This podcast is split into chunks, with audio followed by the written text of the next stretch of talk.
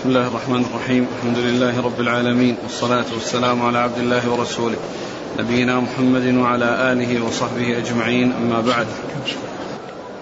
فيقول الإمام الحافظ أبو عبد الله بن ماجه القزويني رحمه الله تعالى يقول في سننه باب ما جاء في الاستماع للخطبة والإنصات لها.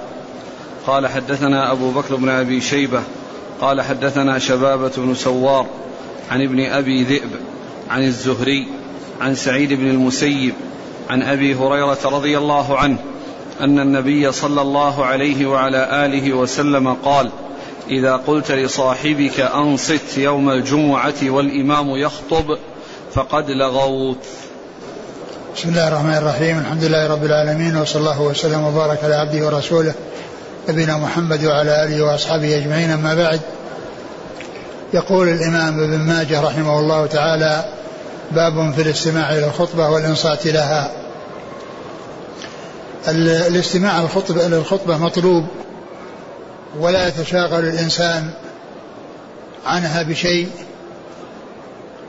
لا بكلام ولا بغيره.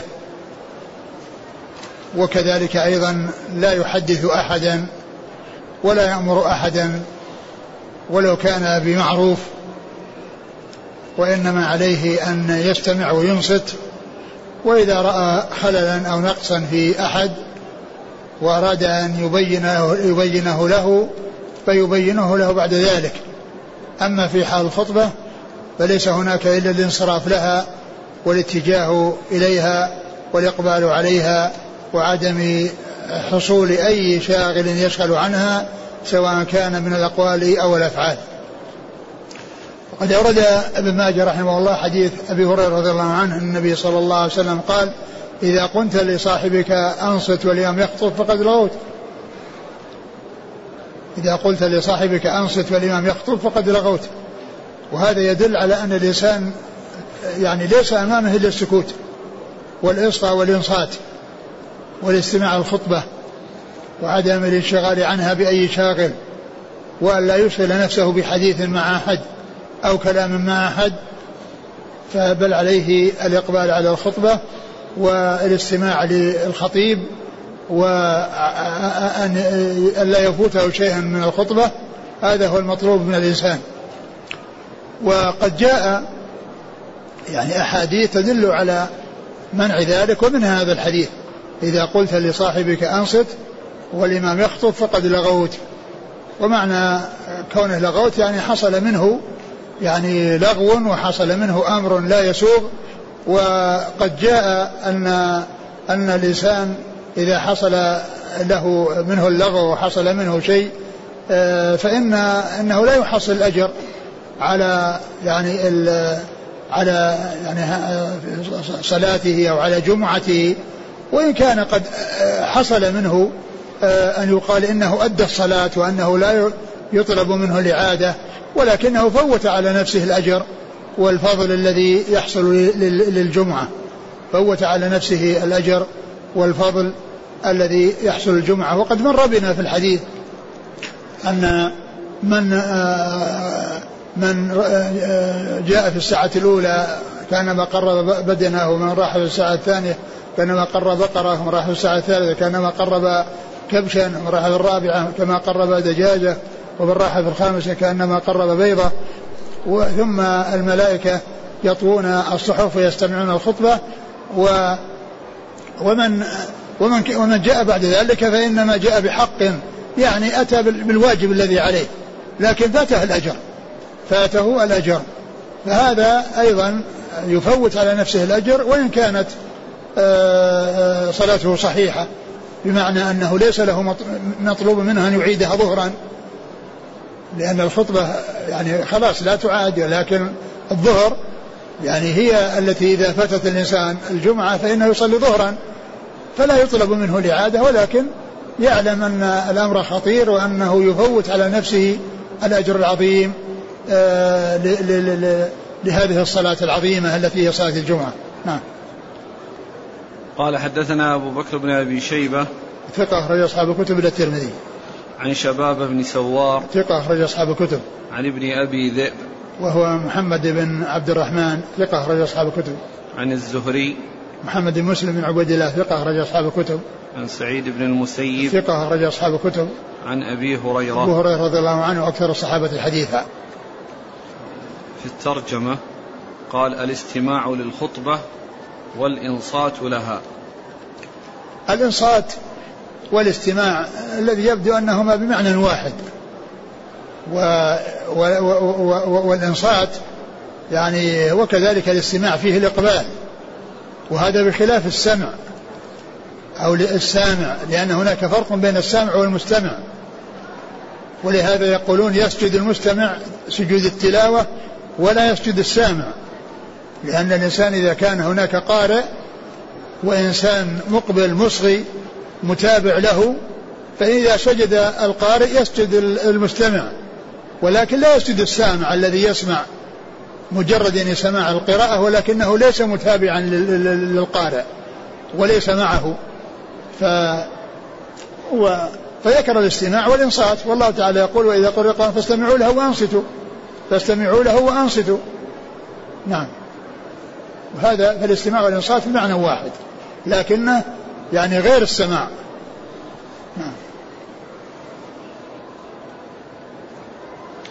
قال حدثنا محرز بن سلمة العدني قال حدثنا عبد العزيز بن محمد الدراوردي عن شريك بن عبد الله بن أبي نمر عن عطاء بن يسار عن أبي بن كعب رضي الله عنه أن رسول الله صلى الله عليه وعلى آله وسلم قرأ يوم الجمعة تبارك. وهو قائم فذكرنا بأيام الله وأبو الدرداء أو أبو ذر رضي الله عنهما يغمزني فقال متى أنزلت هذه السورة؟ إني لم أسمعها إلا الآن فأشار إليه أن اسكت فلما انصرفوا قال سألتك متى أنزلت هذه السورة؟ فلم تخبرني فقال أبي ليس لك من صلاتك اليوم إلا ما لغوت. فذهب إلى رسول الله صلى الله عليه وسلم فذكر ذلك له وأخبره بالذي قال له أبي. فقال رسول الله صلى الله عليه وسلم صدق أبي. ثم ذكر هذا الحديث عن أبي بن كعب رضي الله عنه أنه كان آه يعني آه كان في خطبة وكان آه الحديث عن أبي أن الرسول صلى الله عليه وسلم قرأ يوم الجمعة. نعم الرسول صلى الله عليه وسلم كان قرأ يعني في وهو قائم يعني في الخطبة يعني آه تبارك وفي بعض الروايات أنها سورة براءة يعني يعني شيئا منها.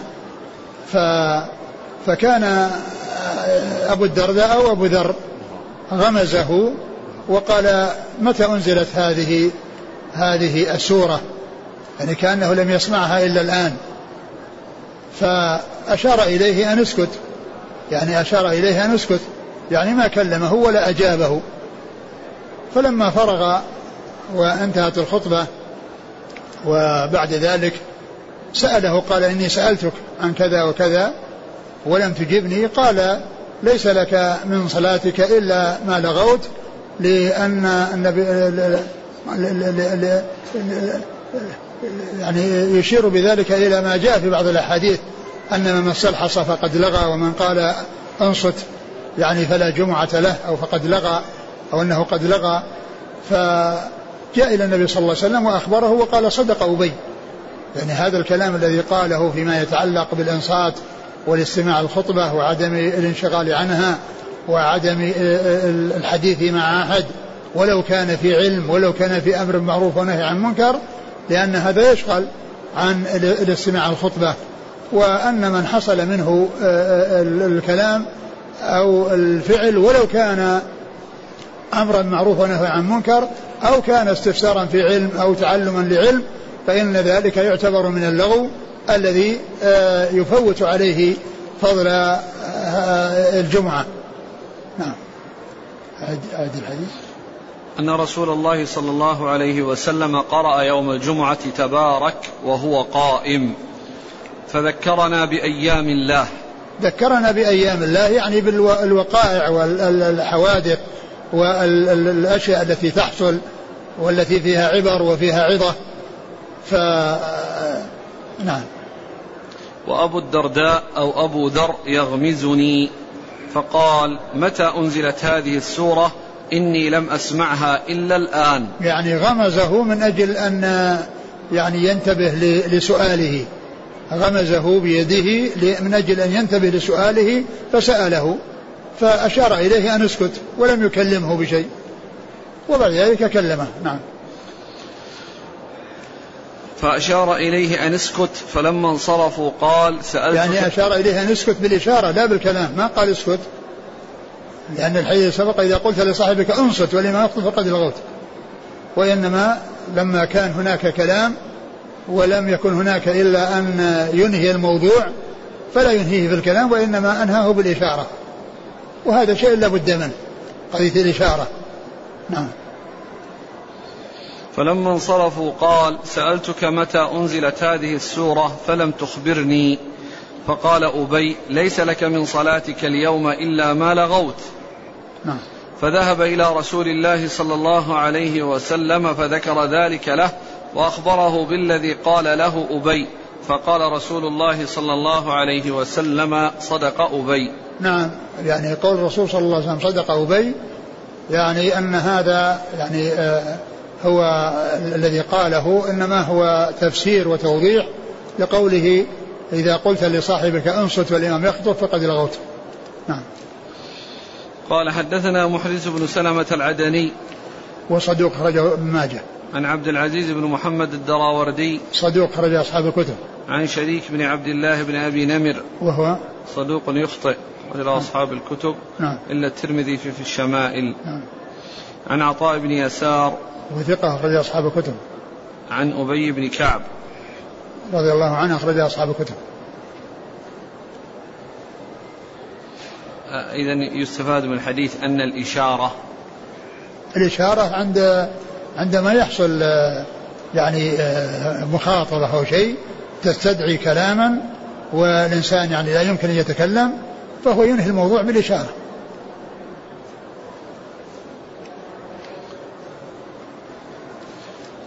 يقول لكن ما يروح يعني يبدأ هو بالإشارة يعني يجلس الناس أو يأشر للناس أنهم يجلسون أو ما إلى ذلك.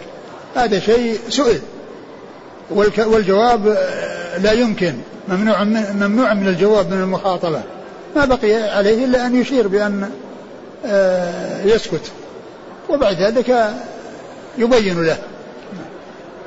يعني في الإشارة آه، يعني جوابا لا ابتداء جوابا لا ابتداء نعم. يقول السائل طلب مني رجل منديلا أثناء خطبة الجمعة فما كان مني إلا أن أعطيته دون أن أتحدث. ما ينبغي وإنما عليه أنه هو نفسه إذا ما يحتاج إلى أنه لأن كونه يطلب منديل ويقول يعني يريد منديل هذا هو نفس هذا هو نفس اللغو. فيعني المناسب أنه يشير إليه وهو يعني إذا كان مع منديل في ثوبه. نعم. الكلام بين الخطبتين عند جلوس الخطيب. ما في بأس. ما في بأس لأن الكلام والإمام يخطب. الحديث جاء والإمام يخطب. أما بين الجلستين فللإنسان يتكلم إذا كان هناك حاجة ولا أي شيء يريد أن ينبه على شيء يعني فله ذلك. لأن المنع إنما هو في حال الخطبة والاستماع لها وهنا ما في خطبة. فإذا حصل من أحد شيء أو رأى أحد يعبث ولا كذا فإنه بين الخطبتين ينبه. إذا كان المأموم لا يسمع الخطيب بسبب البعد أو الزحام فهل له حينئذ أن يشتغل مثلا بالذكر؟ آه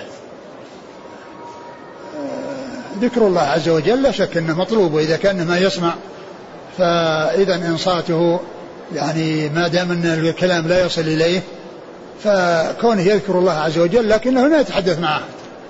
لا يتحدث مع أحد لكن كونه يذكر الله فيما بينه وبين نفسه ليس مع غيره أو يعني يعلم غيره أو يتكلم مع غيره ما في بأس. إذا كان أنه لا يسمع أما إذا كان أن السماع ولو كان قليلا ولو كان ضعيفا فإنه يوصي قال رحمه الله تعالى باب ما جاء في من دخل المسجد والإمام يخطب. قال حدثنا هشام بن عمار قال حدثنا سفيان بن عيينة عن عمرو بن دينار أنه سمع جابرا أو أبو الزبير أنه سمع جابر بن عبد الله رضي الله عنهما قال دخل سليك الغطفاني رضي الله عنه المسجد والنبي صلى الله عليه وسلم يخطب فقال أصليت؟ قال لا قال فصل ركعتين. وأما عمرو فلم يذكر سليكا. ثم ذكر هذه الترجمة بعد ذلك باب من دخل باب صلاة. باب ما جاء في من دخل المسجد والإمام يخطب. باب من دخل ما باب ما جاء في من دخل المسجد والإمام يخطب. يعني ماذا يصنع؟ هل يصلي تحية المسجد أو يجلس؟ وقد جاءت السنة عن رسول الله صلى الله عليه وسلم بأنه يصلي قبل أن يجلس. ولكنه يوجز الصلاة لأن النبي صلى الله عليه وسلم أرشد إلى ذلك. والإيجاز من أجل أن يعني يتمكن من سماع الخطبة فلا يتشاغل بالصلاة ويطولها فينشغل عن الخطبة وإنما يصلي يجلس يصلي ركعتين وخفيفتين ثم يتفرغ لاستماع الخطبة ولا يجلس قبل أن يصلي. ثم ذكر أحاديث منها حديث جابر أن سليك الغطفاني دخل والنبي صلى الله عليه وسلم يخطب فقال له أصليت ركعتين؟ هو جلس. ولهذا جاء في بعض الأحاديث قم فصلي ركعتين. قال صليت ركعتين؟ قال لا. قال قم فصلي ركعتين. قال قم فصلي ركعتين. والمقصود بهذا أن الإنسان لا يجلس. حال دخول الخطيب وحال دخول دخول دخوله والخطيب يخطب إلا وقد صلى ركعتين لأن النبي صلى الله عليه وسلم أرشد هذا الذي جلس إلى أن يقوم ويصلي ركعتين. إلى أن يقوم ويصلي ركعتين. وهذا فيه بيان مشروعية الصلاة وأن الإنسان يصلي ركعتين وأنه لا يزيد عليهما بل يخففهما ويوجز فيهما والركعتان هنا لا مفهوم لهما من حيث مما هو يعني أقل منهما لأنه لا يتنفل بركعة واحدة إلا في الوتر. وكذلك أيضا لا يتنفل بأكثر من ركعتين لأن النبي صلى الله عليه وسلم أرشد إلى التجوز فيهما أيضا يعني حتى يتمكن من سماع الخطبة. وليس هذا مثل إذا دخل المسجد في غير الخطبة فإنه يصلي يعني ركعتين أو أكثر وإنما بيان ركعتين من أجل أنه لا ينقص عنهما وأما كونه يزيد عليهما فله أن يزيد ولكن في حال الخطبة ليس له أن يزيد وإنما عليه أن يصليهما وأن يخففهما حتى يتمكن من سماع الخطبة ولا يتشاغل عنها بالصلاة. وفي الحديث أيضا دليل على أن الكلام يعني من من الخطيب ومن يكلمه الخطيب لا بأس بذلك. يعني الكلام بين الخطيب وبين غيره ممن يخاطبه فإنه لا بأس بذلك. وكما جاء في هذا الحديث النبي صلى الله عليه وسلم قال له أصليت؟ قال لا. قال قم فصلي ركعتين. لأن الرسول عليه الصلاة والسلام قال وهو يخطب وقد قطع الخطبة أصليت؟ قال لا. قال قم فصلي ركعتين. ودل هذا على أن الكلام من الخطيب ومن يكلمه الخطيب أنه لا بأس به. بل جاء في الحديث الذي فيه الاستسقاء في الخطبة الرسول صلى الله عليه وسلم كلمه رجل وقال يا رسول الله هلكت الأموال وانقطعت السبل فادعو الله أن يغيثنا. فدعا الله. يعني فكلام الخطيب ومن يكلم ومن يكلمه لا بأس به وإنما الكلام بين الناس الذين يحصل بتكلمهم مع بعضهم اشتغال عن الخطبة وانصراف عن الخطبة. نعم. قال حدثنا هشام بن عمار. صدوق أخرج له آه، البخاري وأصحاب السنة. عن سفيان بن عيينة. ثقة أخرج أصحاب الكتب. عن عمرو بن دينار. ثقة أخرج أصحاب الكتب.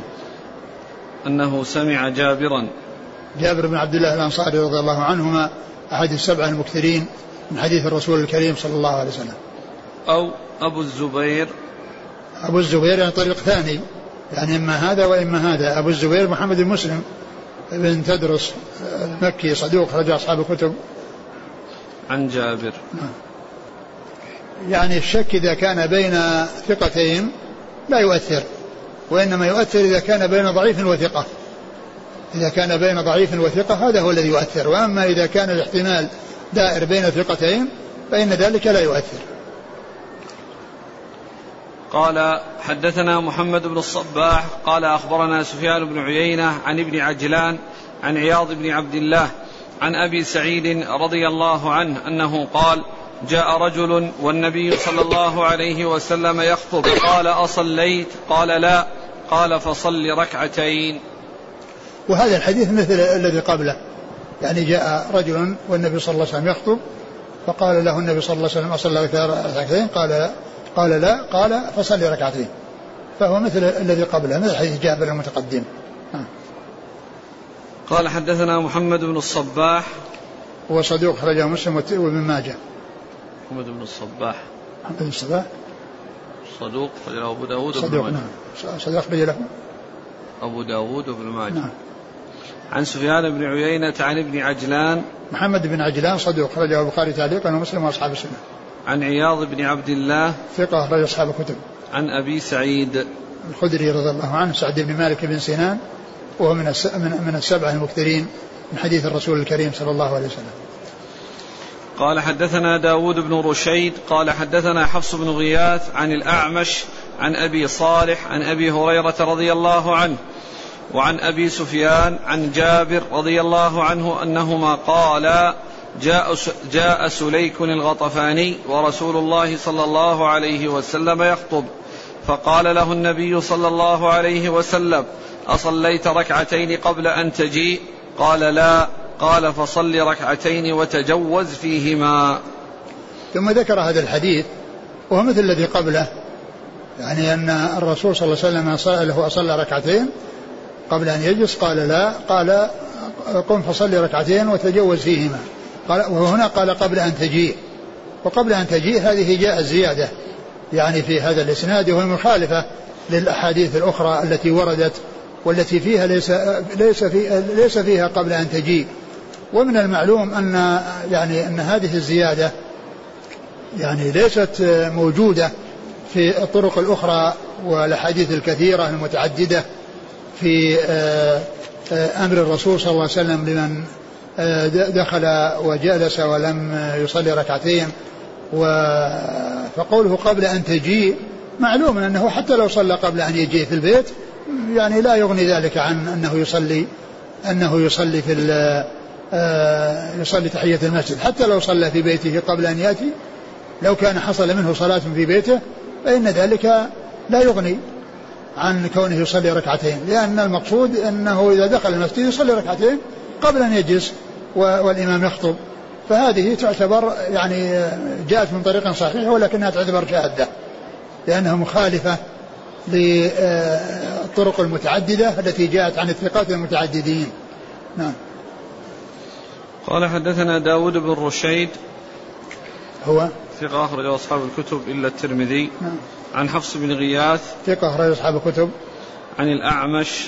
سليمان بن مهران ثقة أخرج أصحاب الكتب. عن أبي صالح. وهو ذكوان السمان ثقة أخرج أصحاب الكتب. عن أبي هريرة. نعم. وعن أبي سفيان.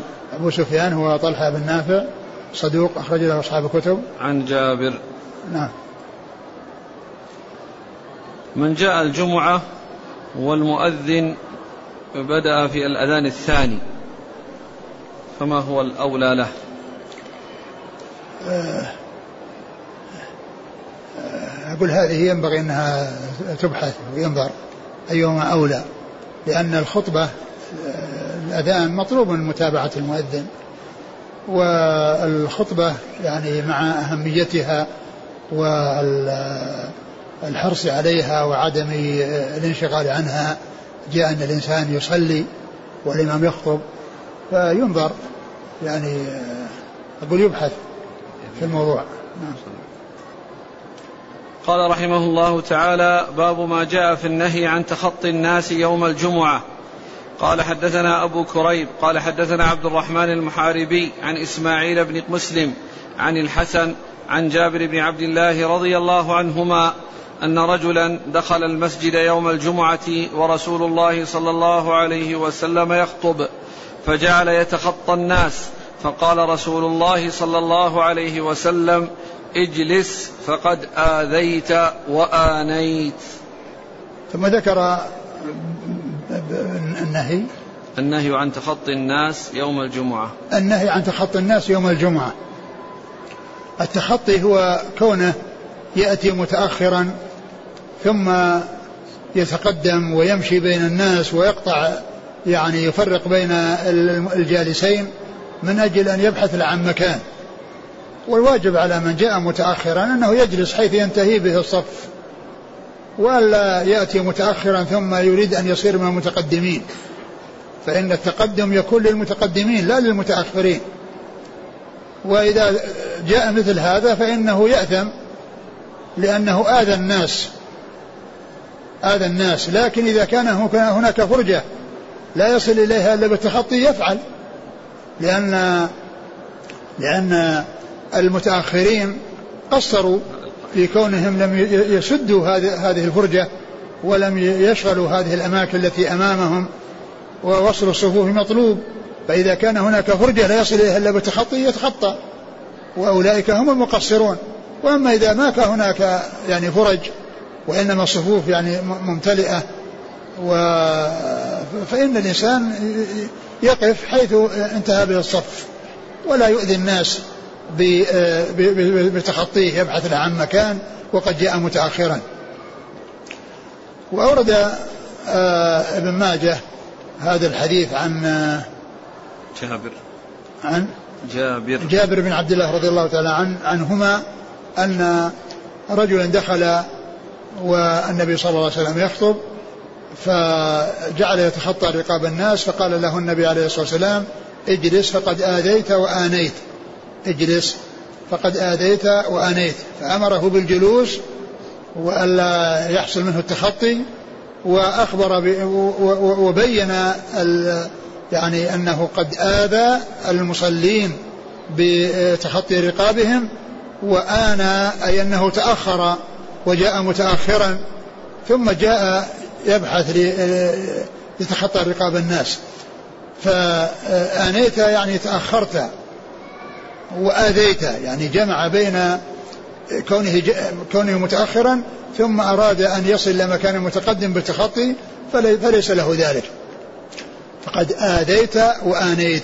والأصل أن أن الإيذاء إنما جاء بسبب آه، التأخر. لأنه لو جاء متقدما لحصل مكانا دون أن يحتاج إلى أنه يتقدم ويبحث عن مكان يحصل في مكان يحصل مكانا متقدما آه، لأنه مبكر.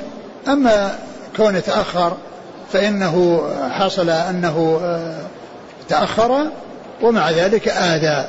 يعني آنيت تأخرت وآذيت. تأخرت وسبب الإيذاء هو التأخر. الذي جعله كونه جاء متأخرا وأراد يبحث عن مكان متقدم حصل منه الأذى بسبب ذلك. نعم. قال حدثنا أبو كريب.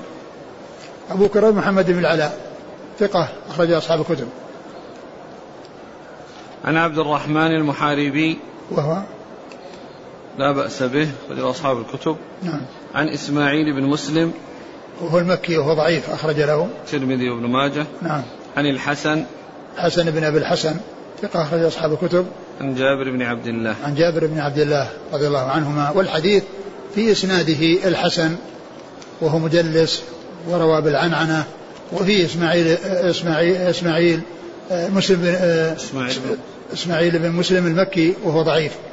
لكن الحديث جاء عند أبي داود عن عبد الله بن بشر بإسناد صحيح فيكون هذا الحديث متنه صحيحا وإن كان إسناده ضعيفا. هذا الحديث وإن كان إسناده ضعيفا إلا أن متنه صحيح لأنه جاء من حديث عبد الله بن بشر رضي الله عنه آه يعني آه نفس المعنى أن رجلا كان يدعو يتخطى فقال له النبي صلى الله عليه وسلم اجلس فقد هديت. نعم.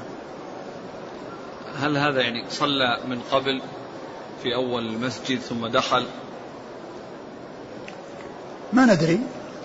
ما ندري لكن يعني الرسول صلى الله عليه وسلم أمره بالجلوس وعدم الاستمرار في التخطي وعدم الاستمرار في التخطي فلا ندري هل صلى في مكان متأخر ثم جاء يبحث عن مكان. نعم. كيف يجمع بينه وبين الذي قبله؟ يمكن أن يكون يمكن أن يكون يعني إما أنه آه، آه، أن, أن, أن هذا قد يكون متقدم متقدما الذي هو كون قال له اجلس. قال له اجلس. و وهذا يعني الذي فيه جاءت فيه الروايات الكثيرة يعني التي فيها أن أن فيها الأمر بأن يصلي ركعتين قبل أن يجلس. فمحتمل أن يكون أحدهما أن يكون هذا متقدما. والذي جاءت فيه الأحاديث الكثيرة أنه متأخر. فيكون المطلوب من الداخل أن أن يصلي قبل أن يجلس. قال حدثنا أبو كريب قال حدثنا رشدين بن سعد عن زبان بن فائد عن سهل بن معاذ بن أنس عن أبيه رضي الله عنه أنه قال قال رسول الله صلى الله عليه وعلى آله وسلم من تخطى رقاب الناس يوم الجمعة اتخذ جسرا إلى جهنم. ثم ذكر هذا الحديث عن أنس. أن النبي صلى الله عليه وسلم قال عن معاذ, عن معاذ بن أنس. أن النبي صلى الله عليه وسلم قال من تخطى رقاب الناس يوم الجمعة فقد اتخذ جسرا إلى جهنم أو اتخذ جسرا إلى جهنم. فقد اتخذ جسرا إلى جهنم يعني بفعله هذا يعني عمل عملا يعني يوصله إلى جهنم أو يعني أنه جسر يوصله إلى جهنم. اتخذه يعني عمل العمل الذي يؤدي به ذلك أو اتخذ يعني أو اتخذ يعني له جسر بأن عوقب بأن جعل بأن جعل له جسر يوصله إلى جهنم. لكن الحديث ضعيف يعني لأن فيه فيه ضعف من جهتين فيه فيه رشدين بن سعد وهو ضعيف وفيه آه، كون آه، زبان يعني معاذ بن معاذ بن أنس آه، سهل بن معاذ. سهل بن سهل بن معاذ بن أنس يعني آه، رواية آه، زبان عنه ضعيفة. يعني ففيه ضعف من جهتين فإذا الحديث غير ثابت عن رسول الله عليه الصلاة والسلام ولكن الأمر خطير وليس الإنسان يتهاون ولكن هذه العقوبة اللي جاءت في الحديث غير ثابتة عن رسول الله صلى الله عليه وسلم. قال حدثنا أبو كريب عن رشدين بن سعد. ضعيف أخرج له. الترمذي وابن ماجه. نعم. عن زبان بن فائد وهو ضعيف الحديث رجل البخاري في المفرد وأبو داود والترمذي وابن ماجه. نعم. عن سهل بن معاذ بن أنس. نعم. وهو صدوق. لا بأس به. لا بأس به إلا في رواية زبان عنه. يعني فإذا زبان ضعيف ورشدين ضعيف ففيه ضعيفان. وأيضا يعني آه، كون آه، سهل بن معاذ آه، رواية زبان عنه يعني فيها ضعف. أخرجه البخاري المفرد وأبو داود والترمذي وابن ماجه. نعم. عن أبيه معاذ بن أنس رضي الله عنه أخرج له. البخاري المفرد وأبو داود والترمذي وابن ماجه. نعم. النهي عن التخطي. ها؟ النهي عن التخطي. أيوه. للتحريم. ها؟ للتحريم. آه يوم الجمعة فقط. في مجال مثلا هو التنصيص جاء في يوم الجمعة. التنصيص جاء يوم الجمعة. إيش لفظ الحديث قال الأول الأول, الأول فجعل يتخطى الناس نعم يتخطى والإمام يخطب. يعني هذا جاء في, في, في الجمعة. لكن حتى غير الجمعة ليس الإنسان لأن الإيذاء ممنوع. وليس الإنسان أن يؤذي الناس. يعني لا في الجمعة ولا في غيرها بالتخطي. لا يتخطى بالرقاص حتى في غير الجمعة. لكن إذا كان هناك فرجة لا يوصل لها إلا بالتخطي لا بأس بذلك. لأن المقصود هو سبب المنع هو الإيذاء والإيذاء يحصل بهذا وبهذا. قال رحمه الله تعالى باب ما جاء في الكلام بعد نزول الإمام عن المنبر. قال حدثنا محمد بن بشار قال حدثنا أبو داود قال حدثنا جرير بن حازم عن ثابت عن أنس بن مالك رضي الله عنه. أن النبي صلى الله عليه وعلى آله وسلم كان يكلم في الحاجة كان يكلم في الحاجة إذا نزل عن المنبر يوم الجمعة. ثم أورد باب في الكلام بعد نزول الإمام عن المنبر. باب في الكلام بعد نزول الإمام من المنبر. يعني أنه عندما ينتهي من الخطبة وينزل فإنه يكلم وأنه لا بأس بالكلام في ذلك.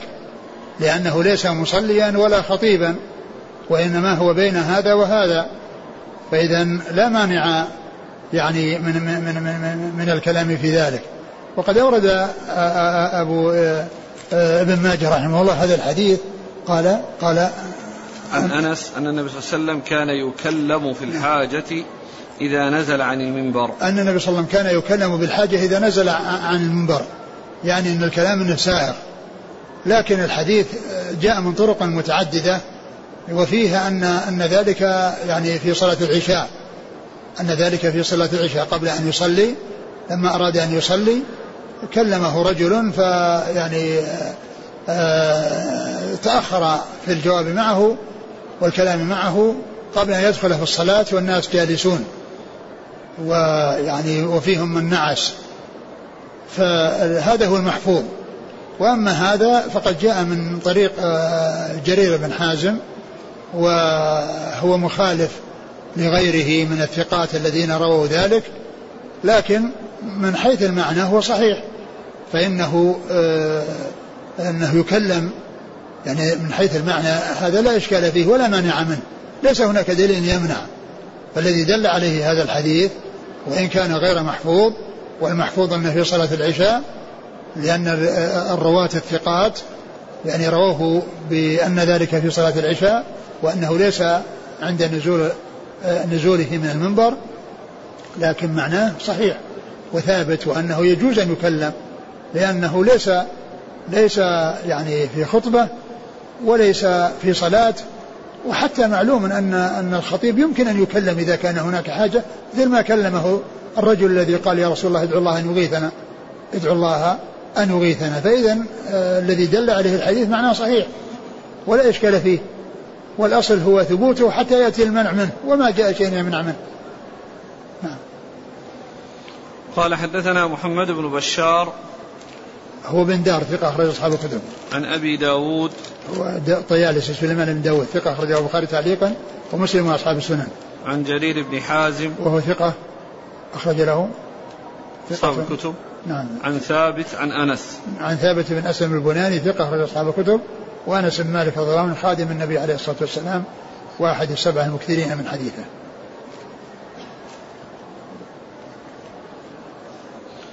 قال رحمه الله تعالى باب ما جاء في القراءة في الصلاة يوم الجمعة قال حدثنا أبو بكر بن أبي شيبة قال حدثنا حاتم بن إسماعيل المدني عن جعفر بن محمد عن أبيه عن عبيد الله بن أبي رافع أنه قال استخلف مروان أبا هريرة رضي الله عنه على المدينة فخرج إلى مكة فصلى بنا أبو هريرة يوم الجمعة فقرأ سورة الجمعة في السجدة الأولى وفي الآخرة إذا جاءك المنافقون قال عبيد الله فأدركت أبا هريرة حين انصرف فقلت له إنك قرأت سورتين كان علي رضي الله عنه يقرأ بهما بالكوفة فقال أبو هريرة إني سمعت رسول الله صلى الله عليه وسلم يقرأ بهما. آه، صلاة الجمعة الجهر فيها يعني الجهر فيها بالقراءة وجاءت القراءة في سور ثبتت عن رسول الله صلى الله عليه وسلم هي آه،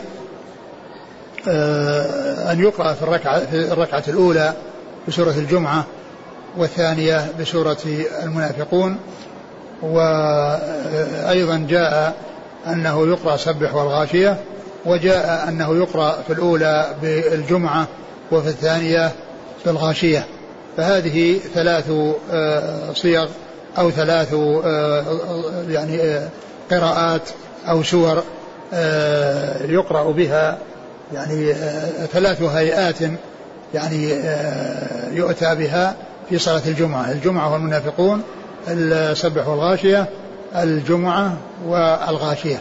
وكل هذه جاءت في أحاديث عن رسول الله صلى الله عليه وسلم. وذكر الحديث الأول أن أبا هريرة رضي الله عنه استخلفه مروان لما ذهب إلى مكة. اي نعم. نعم لما ذهب إلى مكة. مكة مروان أمير المدينة. فذهب إلى مكة واستخلف مدة غيبته أبا هريرة رضي الله تعالى عنه. فكان يعني أنه صلى الجمعة وقرأ بركعتي الجمعة بالجمعة والمنافق وسورة المنافق بالجمعة والمنافقين. ثم إن أنه قال له آه، من هو؟ عبيد الله بن أبي رافع. عبيد الله بن أبي رافع عندك قرأت سورتين كان علي يقرأ بهما بالكوفة. كان علي رضي الله عنه يقرأ بهما بالكوفة فقال سمعت النبي صلى الله عليه وسلم يقرأ بهما. سمعت النبي صلى الله عليه وسلم يقرأ بهما يعني أن هذا مرفوع إلى رسول الله عليه الصلاة والسلام. يعني هذا عن أبي هريرة يرفعه إلى رسول الله صلوات الله وسلامه وبركاته عليه. ولعل الحكمة في قراءة آه، سورة الجمعة في يوم في يوم الجمعة لأن فيها ذكر الجمعة.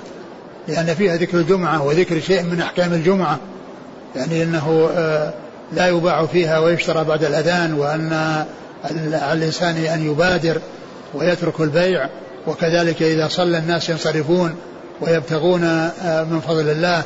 وفيها ذكر أحكام تتعلق بالجمعة ف آه، فيكون قراءتها في صلاة الجمعة. فيه تذكير بهذه الأحكام وبيان لهذه الأحكام المتعلقة بالجمعة. وأما سورة المنافقون فإن لعل قراءتها لأن المنافقين آه الذين لا يأتون الصلاة إلا وهم كسالى والذين يغيبون عن الصلوات كثيرا يعني قد يحصل منهم الحضور يوم الجمعة وأن يشهدوا الجمعة فقراءتها يكون فيها إسماع لهم وتذكير لهم بهذه الآيات التي فيها يعني آه فضحهم وفيها يعني سوء صنيعهم فلعل أن يكون في ذلك عبرة وعظة. نعم. قال حدثنا أبو بكر بن أبي شيبة عن حاتم بن إسماعيل المدني هو؟ صدوق يهم أخرج له أصحاب الكتب. نعم. عن جعفر بن محمد. وهو محمد بن علي بن الحسين وهو صدوق أخرجه البخاري في الأدب المفرد ومسلم وأصحاب السنن. عن أبيه أبي محمد بن علي وهو ثقة أخرج أصحاب الكتب. عن عبيد الله بن أبي رافع. وهو ثقة أخرج أصحاب الكتب. عن أبي هريرة. نعم. قال حدثنا محمد بن الصباح. قال وفيه, وفيه الاستخلاف أيضا يعني كون الأمير يعني يستخلف من يقوم مقامه يعني عند غيبته ليقوم بشؤون الناس. وهذا بالنسبة للأمير الخاص بالنسبة للأمير الخاص له أن ينيب. وقد جاء في صحيح مسلم عن أن عمر رضي الله عنه يعني جاء أو التقى جاء إليه أميره على مكة ويقال له ابن أبزة. فقال له من من استخلفت على أهل مكة؟ أو من وليت على أهل مكة فقال وليت عليهم ابن أبزة. قال ومن ابن أبزة؟ قال مولى مولى. قال أوليت عليهم مولى؟ وليت عليهم مولى. فقال إنه كان عالم بكتاب الله كان عالم بكتاب الله عارف بالفرائض. فقال عمر رضي الله عنه تذكر حديث الرسول صلى الله عليه وسلم وقال صدق محمد صلى الله عليه وسلم. إن الله يرفع بهذا الكتاب أقواما ويضع به آخرين. وهذا كما يقولون الشيء بالشيء يذكر لأن آه، تأتي مناسبات تذكر بأحاديث وتذكر بفوائد وتذكر بأشياء يعني آه، المناسبة هي التي تذكر بها.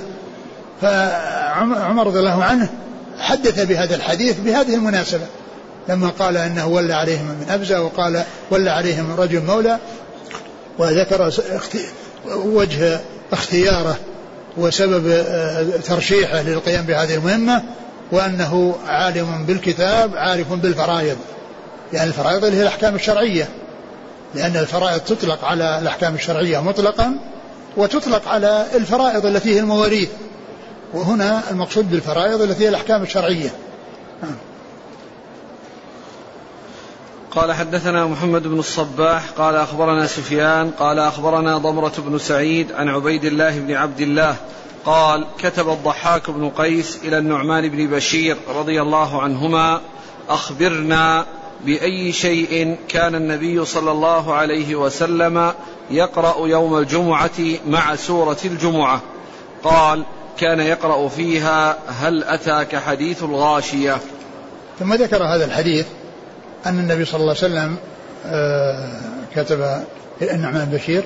الضحاك نعم الضحاك كتب إلى النعمان بشير فأخبرنا ماذا كان يقرأ النبي صلى الله عليه وسلم مع سورة الجمعة في صلاة الجمعة فقال يقرأ بهل أتاك حديث الغاشية؟ وهذه آه، يعني هذه طريقة أخرى أو يعني آه، نوع آخر من مما يقرأ في الجمعة وهو الجمعة سورة الجمعة وسورة الغاشية. قال حدثنا محمد بن الصباح عن سفيان عن ضمرة بن سعيد. هو ثقة أخرجه مسلم وأصحاب السنن. نعم. عن عبيد الله بن عبد الله. وهو بن عتبة ثقة أخرج أصحاب الكتب. عن النعمان بن بشير. رضي الله عنهما أخرج له أصحاب الكتب. قال حدثنا هشام بن عمار قال حدثنا الوليد بن مسلم عن سعيد بن سينان عن أبي الزاهرية عن أبي عنبة الخولاني رضي الله عنه أن النبي صلى الله عليه وعلى آله وسلم كان يقرأ في الجمعة بسبح اسم ربك الأعلى وهل أتاك حديث الغاشية؟ ثم ذكر هذا الحديث يعني في قراءة سبح اسم ربك الأعلى وهل أتاك حديث الغاشية أنه يقرأ فيهما بالجمعة. يقرأ فيهما في صلاة الجمعة يقرأ بهاتين السورتين سبح اسم ربك الأعلى وهل أتاك حديث الغاشية. والحديث جاء يعني يعني هذا الحديث يعني فيه إسناده كلام ولكنه ثابت آه، عن رسول الله صلى الله عليه وسلم يعني من من غير هذا الطريق ومن غير هذا الوجه يعني آه، في صحيح مسلم وغيره. فالحديث ثابت. يعني الذي قراءة السبح والغاشية وإن كان ولا وهذا الإسناد وإن كان فيه شيء إلا أن متنه صحيح لأنه ثابت آه، في صحيح مسلم وغيره من غير هذا الطريق ومن غير هذا الصحابي المختلف في صحبته. نعم. قال حدثنا هشام بن عمار عن الوليد بن مسلم. هو ثقة أخرج أصحاب الكتب. عن سعيد بن سنان وهو ضعيف. متروك أخرج له ابن ماجه. نعم. عن أبي الزاهرية وهو؟ حدير الحضرمي صدوق أخرجه البخاري القراءة نعم. ومسلم وأبو داود والنسائي وابن ماجه. نعم. عن أبي عنبة الخولاني. أخرج له. ابن ماجه. نعم قراءة الإمام آيات لها تعلق بموضوع الخطبة. والله الذي ينبغي أن أن يعني الشيء الذي جاء عن الرسول صلى الله عليه وسلم هو الذي يتابع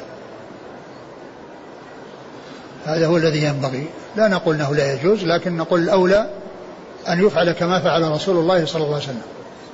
لأن هذه مرة في الأسبوع فكونه يأتي بالشيء الوارد عن النبي صلى الله عليه وسلم هذا هو الأولى. قال رحمه الله تعالى باب ما جاء في من أدرك من الجمعة ركعة. قال حدثنا محمد بن الصباح قال أخبرنا عمر بن حبيب عن ابن أبي ذئب عن الزهري عن أبي سلمة وسعيد بن المسيب عن أبي هريرة رضي الله عنه أن النبي صلى الله عليه وعلى آله وسلم قال من أدرك من الجمعة ركعة فليصل فليصل إليها أخرى.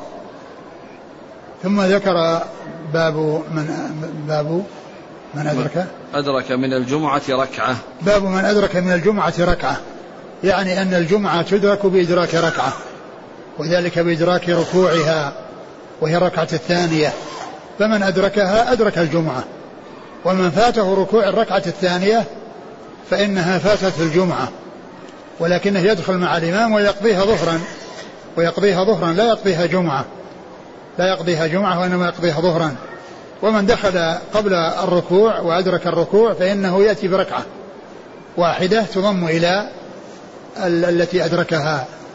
وإن فاته الركوع يدخل مع الإمام ولكنه يقضيها ظهرا. لأن النبي صلى الله عليه وسلم جاء عنه في أحاديث من أدرك ركعة من الجمعة فقد فليصل إليها أخرى وجاء من أدرك ركعة فقد أدرك الصلاة و فجاء يعني خاصا وجاء عاما والجمعة تدخل تحت العام. يعني جاء فيها حديث بخصوصها وجاء فيها ما يشملها ويشمل غيرها. فإذا الجمعة تدرك بإدراك ركعة واحدة وإذا لم يدرك الركوع للركعة الثانية يدخل مع الإمام ولكنه يقضيها ظهرا لأنه ما أدرك الجمعة. بإدراك ركعة منها. ثم أورد هذا الحديث عن عن حديث أبي هريرة. عن أبي هريرة رضي الله عنه قال من أدرك ركعة من الجمعة فليصل إليها أخرى. يعني فليصل يصل إليها أخرى وقيل فليصلي إليها أخرى يعني أنه آه، أدرك الجمعة بذلك. أنه أدرك الجمعة بذلك وعليه أن يقضي ما فاته على أنه جمعة. ولو فاته الركوع من الركعة الثانية لا يقضي ما فاته على أنه جمعة ولكنه يقضي ما فاته على أنه على أنه ظهر. يعني يصليها ظهرا لا يصليها جمعة. مثل ما لو لو آه، جاء بعد السلام فإنه ليس أمامه إلا أن يصلي ظهرا لا جمعة. نعم. قال حدثنا محمد بن الصباح عن عمر بن حبيب. متروك. ضعيف ضعيف. ابن ماجه. نعم. عن ابن أبي ذئب عن الزهري عن أبي سلمة وسعيد بن المسيب عن أبي هريرة. آه، أبو سلمة بن عبد الرحمن بن عوف ثقة أخرج أصحاب الكتب والحديث في سناده ضعف لكنه جاء يعني آه، له شواهد. نعم.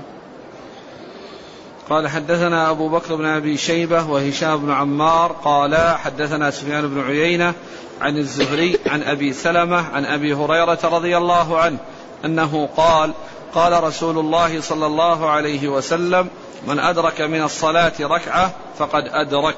وهذا لفظ عام لأنه ما قال الجمعة. قال من أدرك ركعة من الصلاة فقد أدرك. فتدخل فيه الجمعة لأنها صلاة من الصلوات. فهو يشمل الجمعة بعمومه لأنه يشملها ويشمل غيرها. فمن أدرك ركعة من الصلاة فقد أدرك. يعني معناه أنه أدرك الصلاة. أدرك شيئا يعتد به. أدرك شيئا يعتد به. سواء كان في الجمعة أو الجماعة. وأما إذا لم يدرك آه، الركعة الأخيرة فإنه أدرك شيئا لا يعتد به. بل عليه أن يقضي ما فاته كله. وأما إذا أدرك ركعة من الصلاة فإنه أدرك بعضها ويقضي الباقي. وإذا فاته الركوع من الركعة الأخيرة فإنه أدرك فاتته الركعات ولكنه يدخل مع الإمام ويقضي ويأتي بالصلاة الباقية عليه إن كان جمعة يصلي ظهرا وإن كان يعني آآ آآ يعني صلاة مطلقة يعني غير الجمعة فإنه إن أدرك ركعة قضى ما بقي وإن فاته الركوع من الركعة الأخيرة فإنه يدخل مع الإمام ولكنه يقضي الصلاة كلها لأنه لم يدرك شيئا يعتد به. ومن أدرك ركعة واحدة فقد أدرك شيئا يعتد به. نعم. قال حدثنا أبو بكر بن أبي شيبة وهشام بن عمار عن سفيان بن عيينة عن الزهري عن أبي سلمة عن أبي هريرة. نعم. قال حدثنا عمرو بن عثمان بن سعيد بن كثير بن دينار الحمصي. قال حدثنا بقية بن الوليد قال حدثنا يونس بن يزيد الأيلي عن الزهري عن سالم عن ابن عمر رضي الله عنهما أنه قال قال رسول الله صلى الله عليه وسلم من أدرك ركعة من صلاة الجمعة أو غيرها فقد أدرك الصلاة. وهذا مثل الحديث الأول من أدرك ركعة من الجمعة أو غيرها الا الحديث الأول ذكر الجمعة والثاني مطلق ويدخل فيه الجمعة وغيرها وهنا نص على الجمعة وغيرها وأن من أدرك ركعة من الجمعة وغيرها فقد أدرك الصلاة. من أدرك ركعة من الجمعة وغيرها أي غيرها من الصلوات الأخرى فإنه يكون مدركا الصلاة أي مدركا شيئا يعتد به. وإلا كونه يدخل بعد آه، الرفع من الركوع في الركعة الأخيرة يدخل لأنه جاء ما يدل على ذلك وأن الإنسان إذا جاء والإمام على حال يكون يدخل معه. حتى لو جاء في أثناء الصلاة وهو ساجد يكبر ثم يسجد مع الإمام. لكن لا يعتد بالشيء الذي لم يدرك ركوعه. لا يعتد بركعة لم يدرك ركوعها. نعم. قال حدثنا عمرو بن عثمان بن سعيد بن كثير. صدوق أخرج له. أبو داود والنسائي بن ماجه. نعم. عن بقية بن الوليد. وهو صدوق أخرجه البخاري تعليقا ومسلم وأصحاب السنن عن يونس بن يزيد الأيلي. ثقة أخرج أصحاب الكتب. عن الزهري عن سالم. سالم بن عبد الله بن عمر ثقة أخرج أصحاب الكتب. عن ابن عمر. عبد الله بن عمر رضي الله عنهما أحد العباد له الأربعة وأحد السبعة المكثرين من حديث الرسول صلى الله عليه وسلم. السائل يقول مسافر. جاء إلى الجمعة فوجد الإمام رفع من الركوع. هل له يصلي ركعتين؟ قصر ظهر.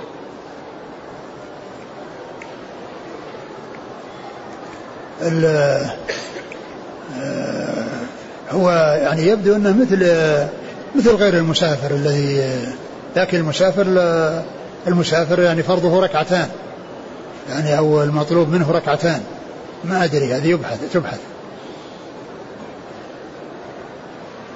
يقول إذا جاء المصلي قبل التسليم الأخير هل يدخل مع الإمام أم ينتظر ويصلي مع الجماعة صلاة الظهر كلهم؟ آه آه